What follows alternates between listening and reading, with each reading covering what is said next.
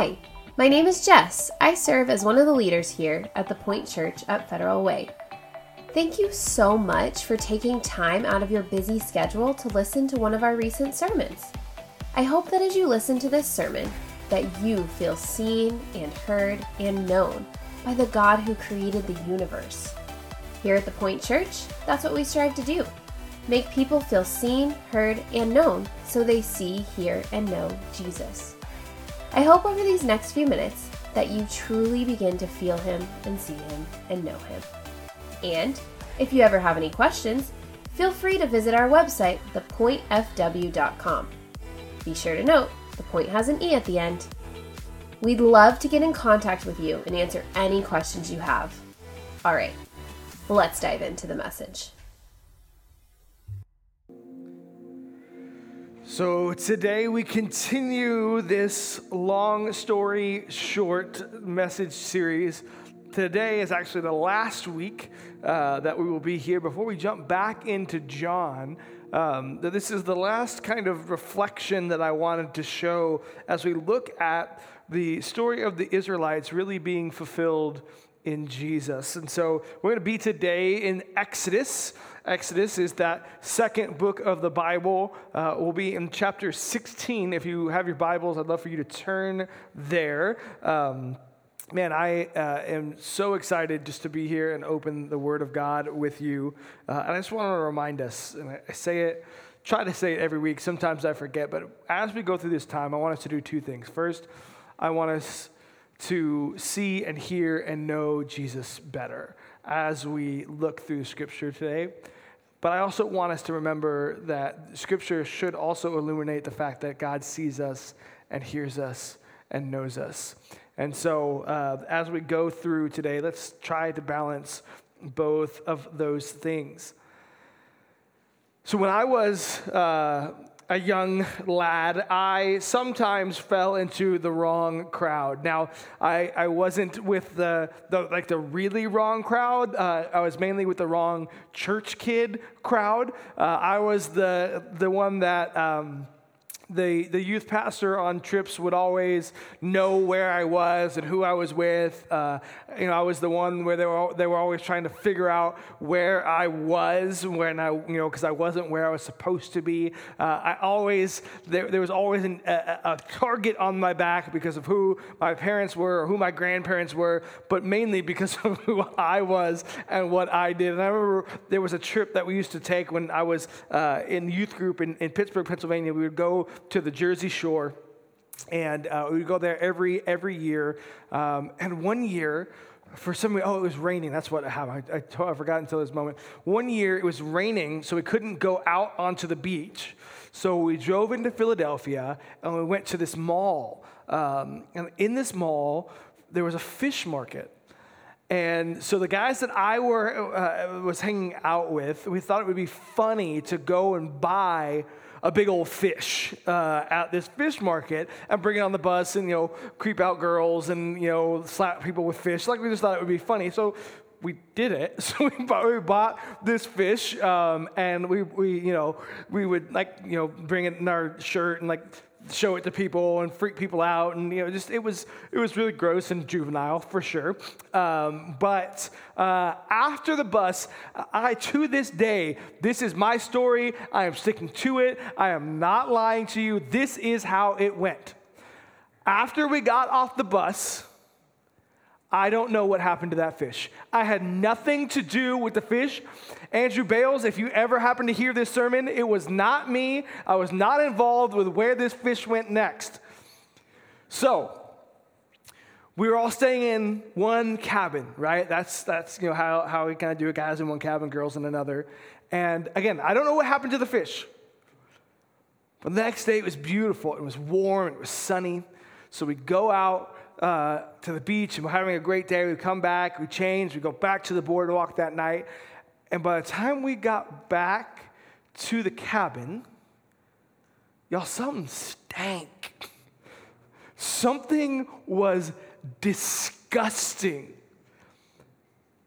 And here's the deal I had nothing to do with why it stunk, but I knew what was going on, right? Like I didn't I didn't do anything with this fish, but I knew we bought a fish. It smells like dead decaying fish in here.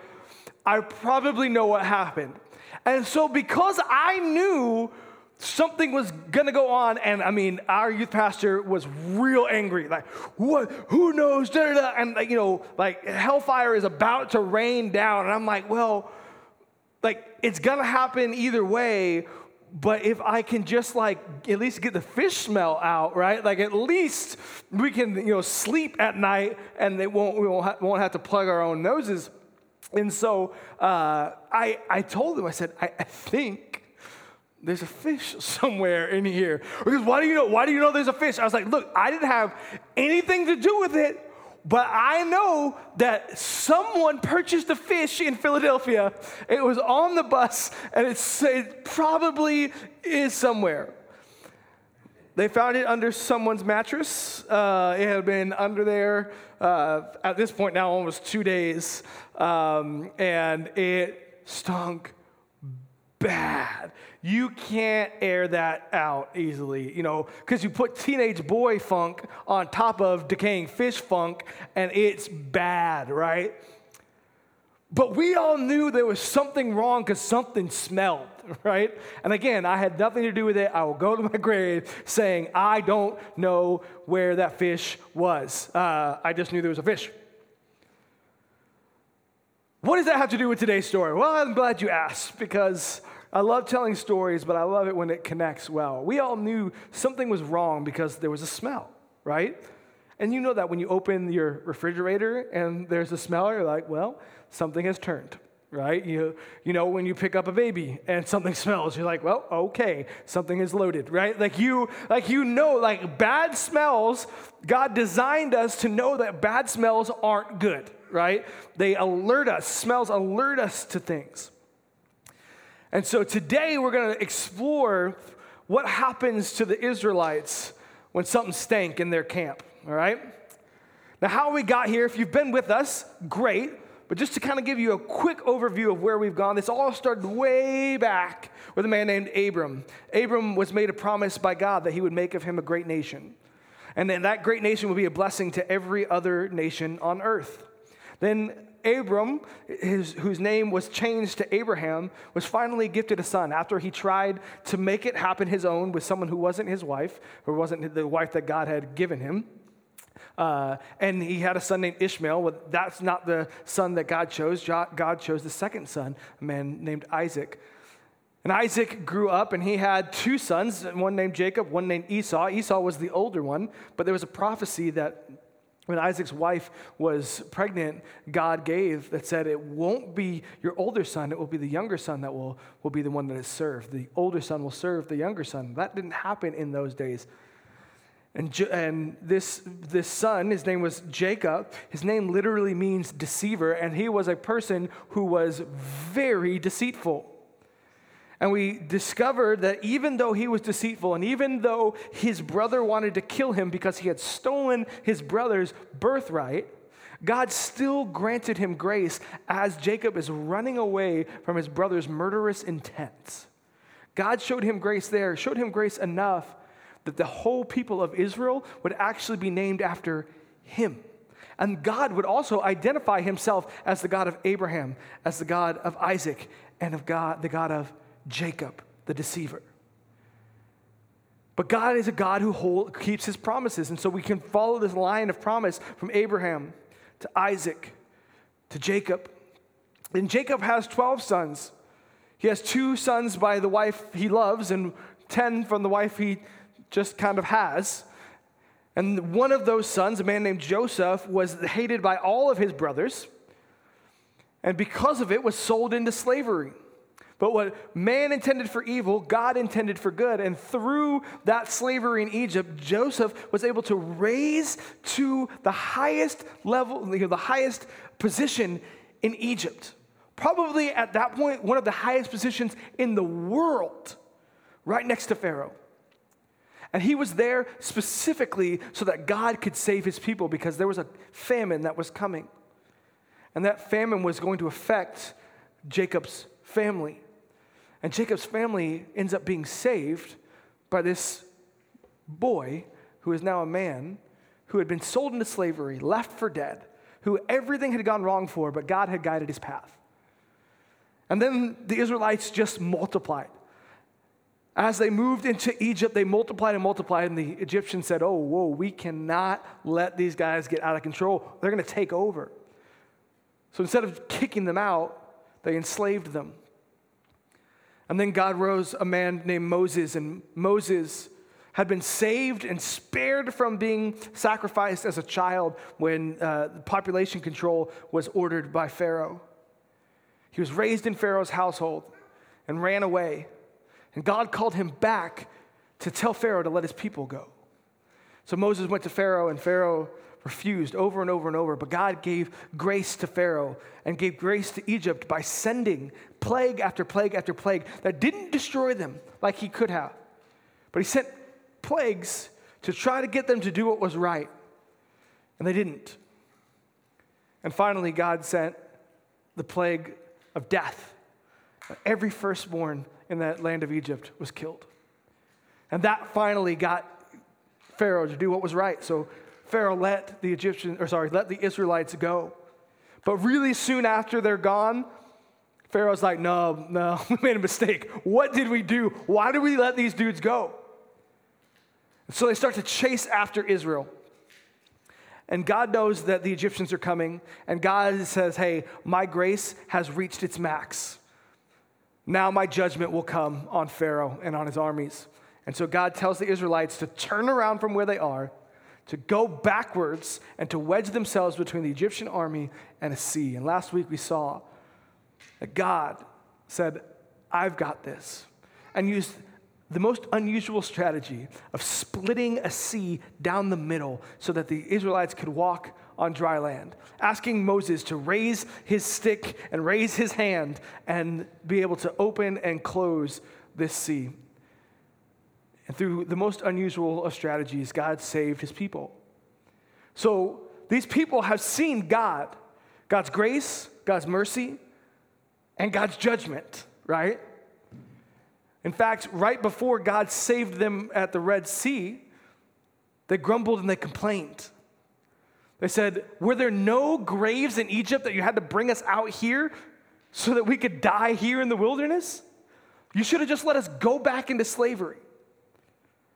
But then God saves them. So they learned their lesson, right? They passed the test. Let's read, because that was chapter 14. Chapter 15 is them worshiping God. Chapter 16 is the next chapter of the story. Let's read, starting in verse 1. The whole Israelite community set out from Elim and came to the desert of Sin, which is between Elim and Sinai, on the 15th day of the second month after they had come out of Egypt.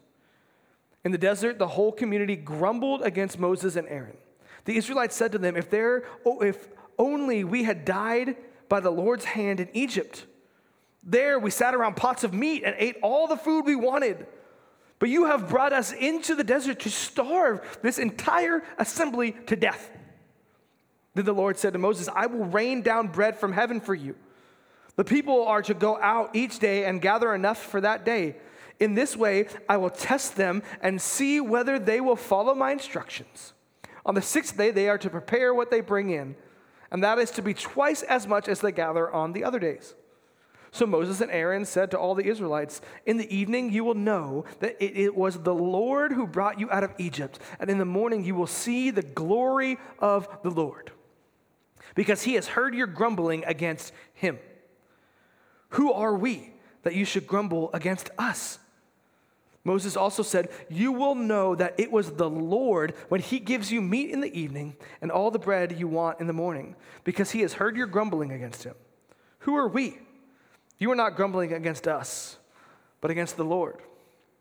Then Moses told, uh, Moses told Aaron, Say to the entire Israelite community, Come before the Lord, for he has heard your grumbling.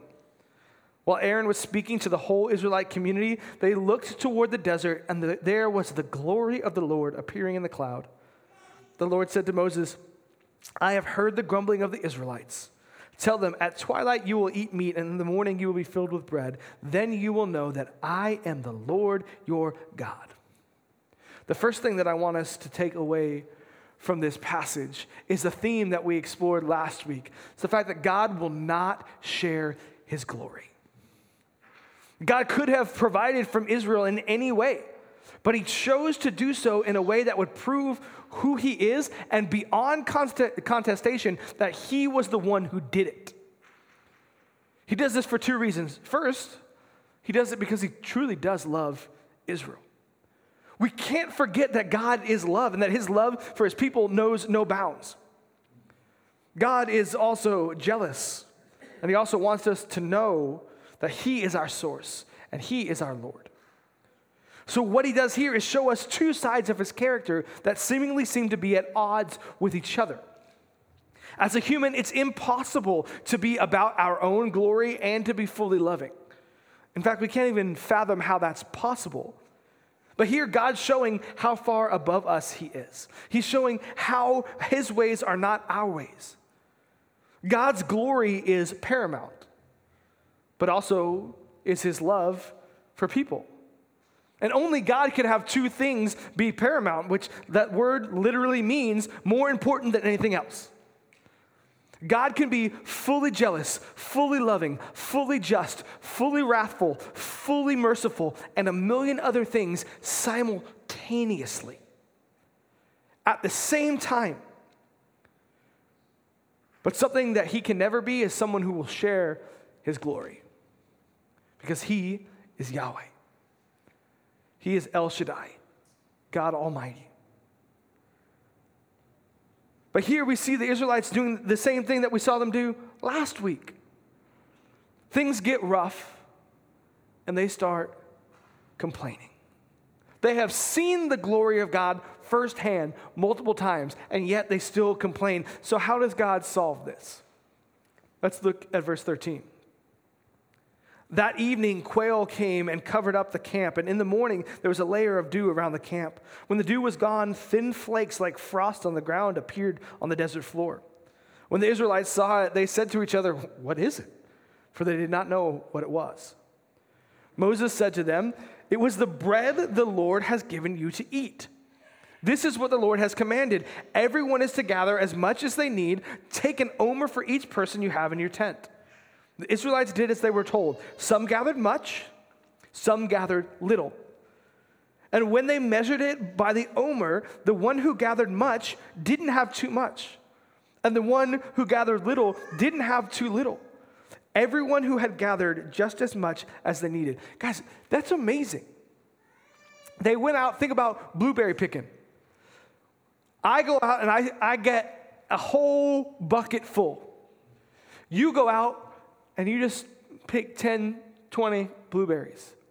Or when we get back, I've got way more than I need, and you probably don't have, as, you don't have enough, right?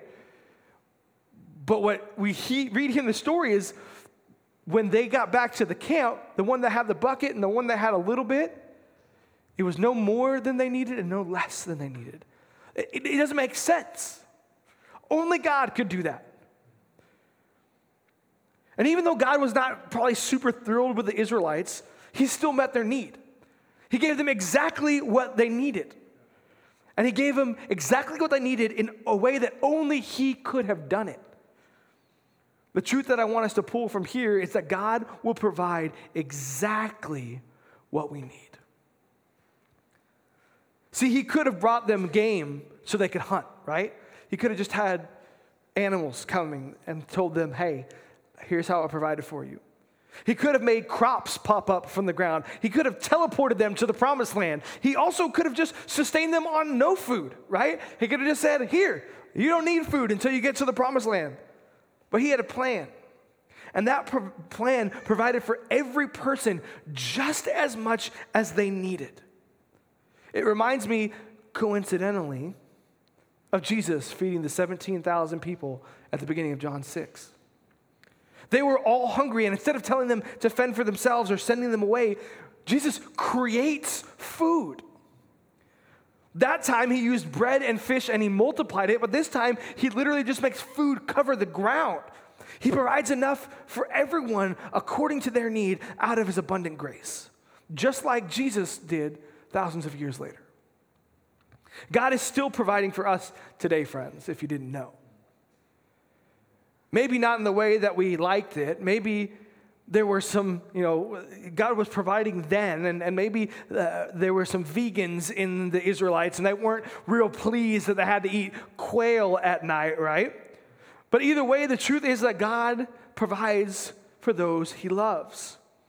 Maybe he provides in miraculous ways like these, or maybe it's just in mundane ways. Maybe it's a raise at work instead of a promotion. It won't let you get that new Tesla that you were eyeing, but it keeps gas in that old Camry that's been pretty reliable for you, yeah? Maybe it, it's a friend who invites you over to come and work in their garden because you've been lonely and isolated. But really, you wanted them to invite you out on their boat because you thought that would be a lot of fun. Maybe it's an extra credit assignment in your seminary class that your teacher gives you instead of magically changing your failing test grades. Or maybe it's just that he's provided you with someone in your sphere that knows enough to tutor you in the class if you would just ask. Sometimes God's provision is just as simple as that. Sometimes his provision is just as simple as the ability to provide for ourselves. There are many vulnerable people who can't work and provide for themselves. So, the, the ability to work and provide for ourselves is provision in and of itself. But we don't often see it that way.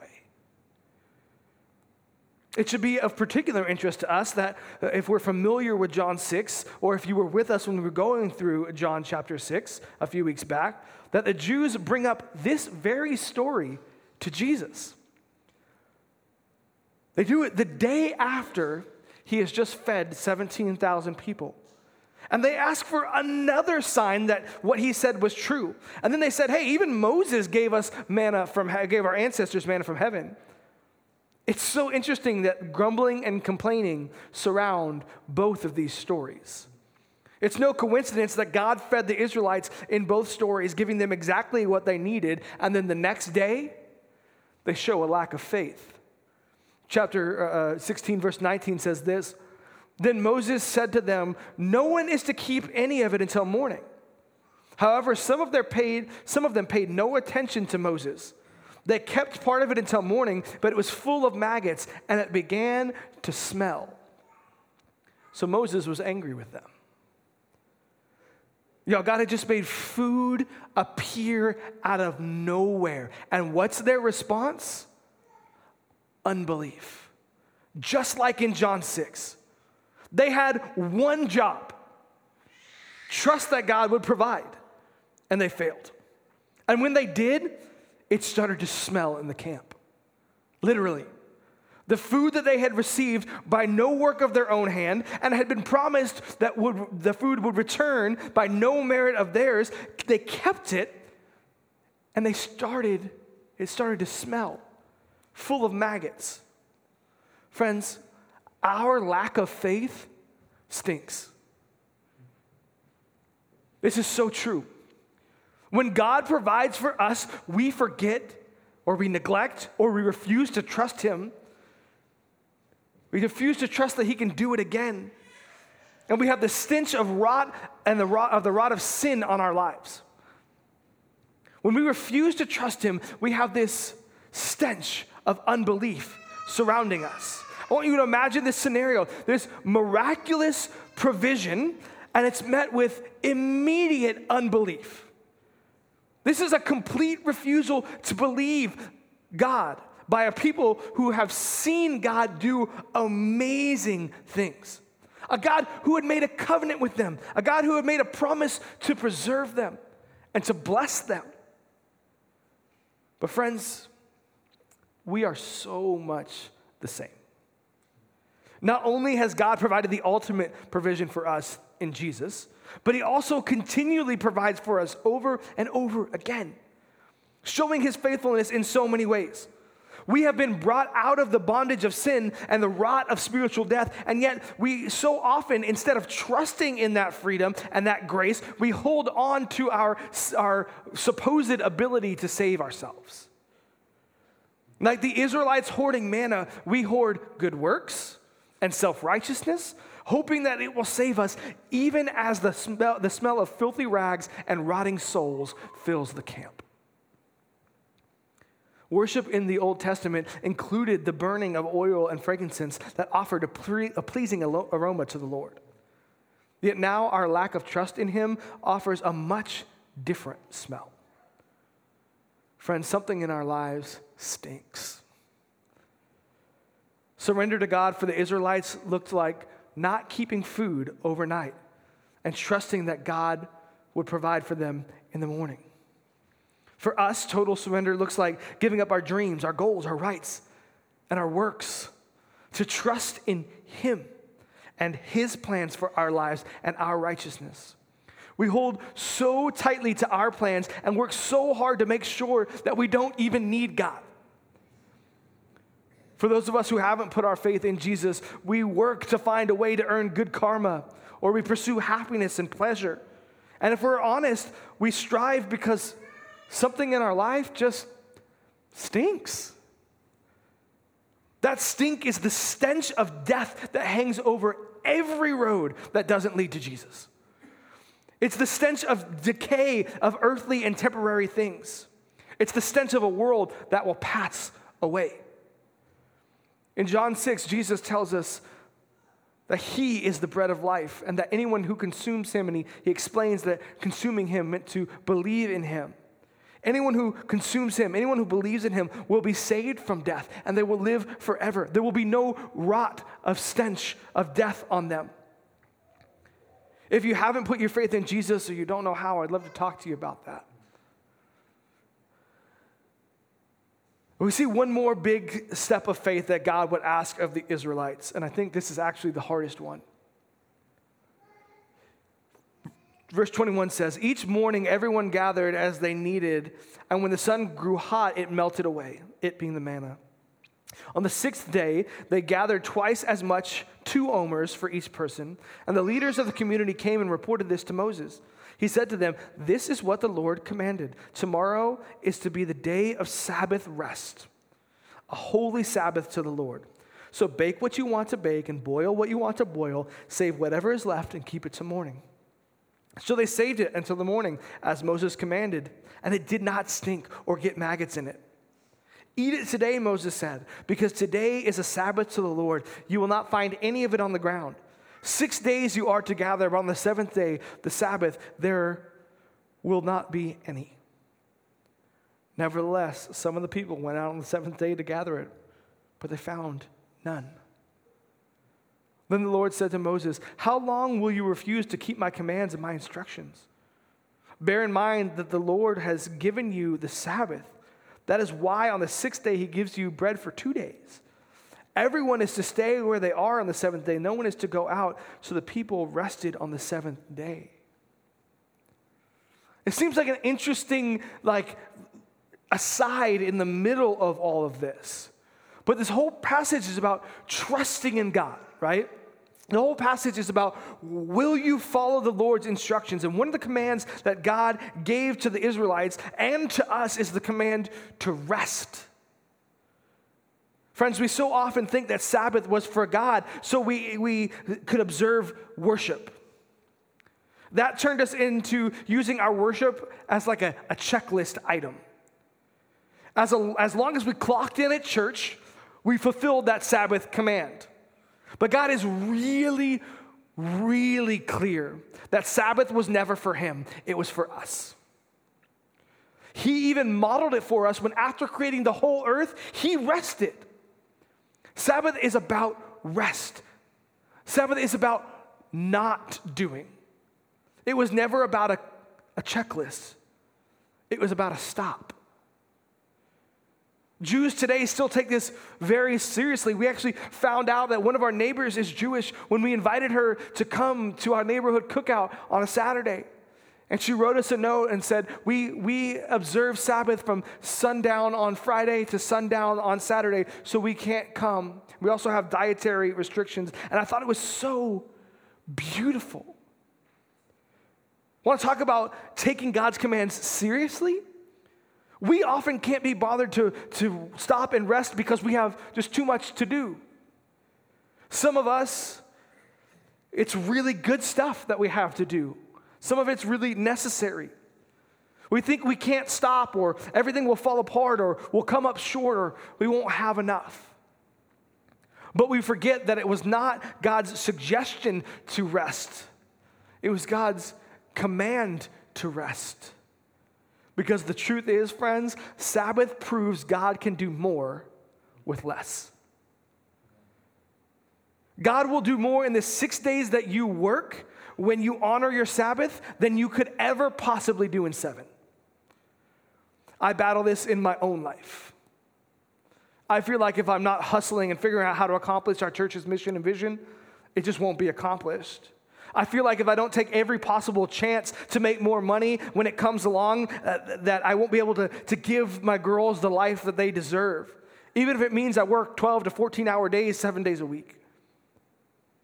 It all comes down to the fact that I just don't trust God to do what He said.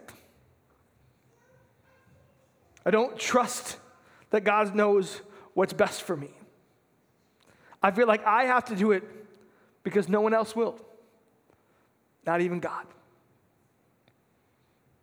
And guys, my unbelief stinks to God. In front of all of you, I ask for forgiveness. I'm sorry that I have not modeled Sabbath rest for you. Even though I talk about it often, I don't live it.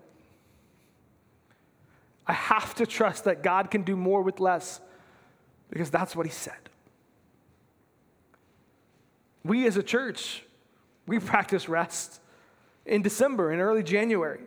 After Christmas Eve Eve, we'll take two Sundays off and we won't meet for worship and we won't hold events. We rest. Could we miss out on people coming to church for a Christmas service? Yeah, we probably do. But we trust that God can do more in 50 services than we could ever do in 52. It was a command for us to stop and rest because rest is really important. God knows what's best. It's probably best to listen. The passage ends like this The people of Israel called the bread manna. Manna literally means, What is it? They, they named this bread, What is it? Because when they asked, when they saw it, they asked, What is it? Makes sense. It was, it was white like coriander seed and tastes like wafers made with honey. Moses said, This is what the Lord has commanded. Take an omer of manna and keep it for the generations to come, so they can see the bread I gave you to eat in the wilderness when I brought you out of Egypt. So, friends, they took the very provision of God and you know, they where they took this manna, at first they were just kind of carrying it around. Eventually, when God would give the instructions for how to build the Ark of the Covenant, the Ark of the Covenant was a, a box that had very specific instructions of how it would build, how it would look, how it would be carried, because God's very presence would actually dwell in that box. You know what that box contained? Manna. It contained the manna that they brought because they wanted for generations people to remember that God provided. It also it, it, it, would contain the Ten Command, the tablets in the Ten Commandments that were broken by uh, Moses when the Israelites didn't trust in God again. It would also have the rod of Aaron that would end up budding to prove that God was who He was because the Israelites didn't trust again. There's a lot of reminders in this box. Okay, it was literally the box with a the glory of God, the presence of God dwelt. God gives this command because we forget quickly what He has done for us. Really quickly. And here's the deal I talk about God's provision, and I believe firmly that God does provide for us and that He can provide for us in health, that He can provide for us in finances, He can provide for us in relationships and in, in housing and in jobs and all of these things. But you know what? He doesn't always. In fact, if He never provides anything for us ever again, He provided enough in Jesus. We don't deserve anything from Him. We didn't deserve Jesus, right? But Jesus came and gave his life for us. And so when we begin to, to suffer, when the, the checkbook starts to get a little tight, when, when the car starts to get a little old, when the house starts to fall apart, and we're like, God, where's your provision? God, how are you going to provide? Maybe He does. And I think He loves us enough that He often intervenes, but He doesn't have to. He already has. He already took our grave clothes off of us and put on uh, the clothes of righteousness, of his own righteousness on us, so that that rot and that stink of death and sin is gone. But God has provided for us, not just Jesus, but He has provided over and over and over again. This building is one of the biggest examples of that. I'm friends with church planters all over over. And I don't know any that haven't been here a decade that have a building. And yet here we are, a humble, small church, just fledgling, just starting out. And we have a beautiful building with which we get to meet. We have a beautiful building that we allow we get to allow other churches to come and worship in. That foster kids get to come and learn about arts and music. They get to watch a movie later this month. They get to do all of these things here because of God's faithfulness. Because God did it. God raised the money to build it, God raised the money to tear it apart and rebuild it. God did it. So, friends, this is the question I want us to leave with. What do you need to make a record of so that you will remember what God has done for you? What, what is the manna that you need to put in the Ark of the Covenant? What is the thing that you need to write down, that you need to put on your bathroom mirrors. I just remembered when we moved here to Federal Way and things were hard and Jess was working a lot and we didn't know what was going on. I was working in Seattle. She was working in Seattle. I was trying to figure out if I could even lead a church, and I, I didn't know anyone here, and I, I, knew that people already didn't like me and that when I was coming here, and, and, and it was just all of this going on. I, I had all of these things going on in my heart and head. And Jess wrote on our bathroom mirror, We are living answered prayers. We were living answered prayers. And now you only get to see those letters when it's foggy, right? When I've taken too long of a shower. Those, those things are gone. But man, that just, that just hit me. That was a record that we kept in our house to remember what God has done for us? What is the record that you need to write down, that you need to engrave, that you need to, to indelibly etch into your mind to remind you that God provides? Because if we don't, we'll be like the Israelites and we're going to forget. Let's pray.